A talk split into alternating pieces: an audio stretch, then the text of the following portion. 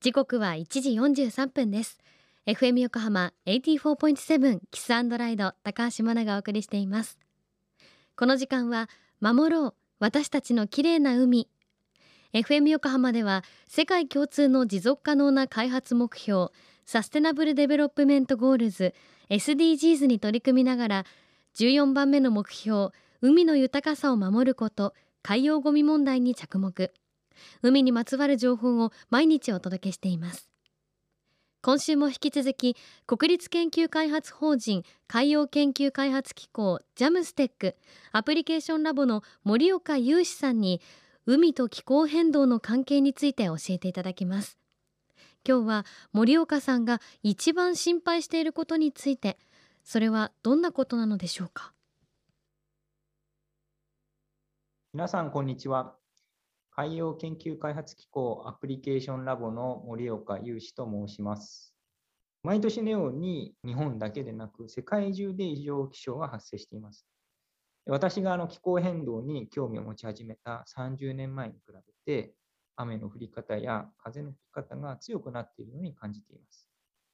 原因の一つとして地球温暖化が挙げられますが、このまま温暖化が進むと例えば北極海の海氷がさんじゅうねんごにはなくなるというシミュレーションの結果もございます。近い将来、海がさらに暖かくなって、誰も経験したことのない異常気象や気候変動が起こるのではないかと本当に心配しています。あの私はですね、えっとまあ、海の観測ではなくてシミュレーションがメインなんですけれども、コロナが発生するまで毎年のようにあの南アフリカに出張することが多かったです。と言いますと、あの南アフリカでマラリアの感染症予測の研究を行っているところなんですけれども、南アフリカに行きますと、大体春から夏にかけて熱波が訪れることが多いです。それが年々ですね、増えておりまして、で大体日中の気温が上昇しますと、夕方に雷雨が発生します。でその時の雨の降り方や風の吹き方が短時間なんですけれども、とても強くて、日本でも経験したことがないような命の危険を感じることがありました。実際に夜中にですね、大雨が降って、次の日の朝起きたらですね、目の前に大きな木が倒れてですね、そこで車が通れなくなっているということもありました。それがまさかアフリカで経験するとは思わなかったんですけれども、こういった極端な異常気象がですね、アフリカでも増えてまして、背景にはおそらくアフリカを取り囲むインド洋だとか大西洋の水温がですね、じわじわと上がっているということも原因の一つではないかと考えています。アフリカ行くと、私はあの海の研究者なんですけど、やはり空を見ていることが多くてですね、というのはですね、日本と雲の形が全然違うんですよね。なので、遠くにですね、そういう雷雲とかが発達するのが、もう本当にもう絵のように見えるんですけども、あのそういうのを見てですね、あそれがこう近づいてくるなということで、ただどんな風が吹くのか雨が降るのかっていうことは経験したことない。それがやはりこう近づいてきますとですね、あの自分の予想をはるかに上回るような風と雨が吹いてですね、本当にあの、まあ、つい数年前なんですけれども、まあ、木が倒れたりとかですね、命の危険を感じることがありました。なのでアフリカでもですね、あのやはり空を見るっていうのはですね、その日の一日の天気がどう変わるのかということを知る上でも非常に重要かな。同じように海に関してもそうですよね。水温の情報っていうのはなかなか難しいんですけども、例えば波の情報なんかもですね、台風が近づいてきますと、非常にゆっくりとした周期の波がやってきます。あの私はあのサーフィンをずっとやってたので、もう非常によくわかるんですけれども、やっぱりですね、あのゆっくりとした波長の長いこううねりがですね、やってきまして、それがだいたい台風の位置がこの辺に来ると、例えば湘南でこれぐらいの波が立つというようなことがですね、経験で分かってくるようになります。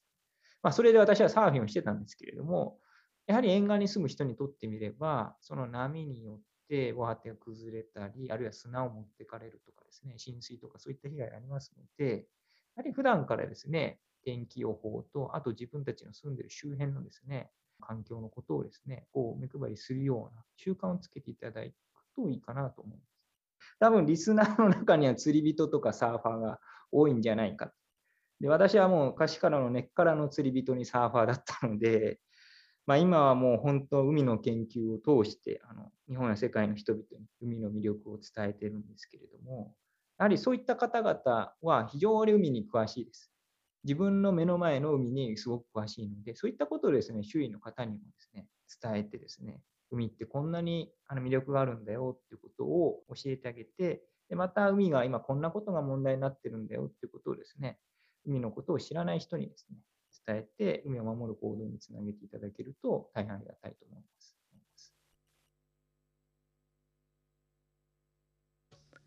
海洋研究開発機構アプリケーションラボの森岡雄史さん、ありがとうございました。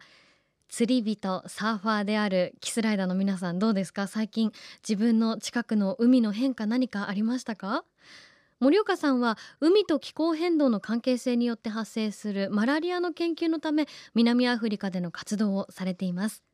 今日のお話をはじめ、詳しくは エフエム 横浜特設サイト海を守ろうをチェックしてみてください。エフエム 横浜では海岸に流れ着いたゴミなどを回収し、海をきれいにしていくために、神奈川守ろう私たちのきれいな海実行委員会として、県内の湘南ビーチ エフエム、 レディオ湘南、 エフエム 湘南ナパサ、 エフエム 小田原のコミュニティ エフエム 各局、その他県内のさまざまなメディア団体のご協力を得ながら活動しています。また日本財団の海と日本プロジェクトの推進パートナーでもあります。エフエム 横浜守ろう私たちの綺麗な海チェンジフォーザブルー、明日は地球温暖化を描いた映画デイアフタートゥモローについて伺います。お聞き逃しなく。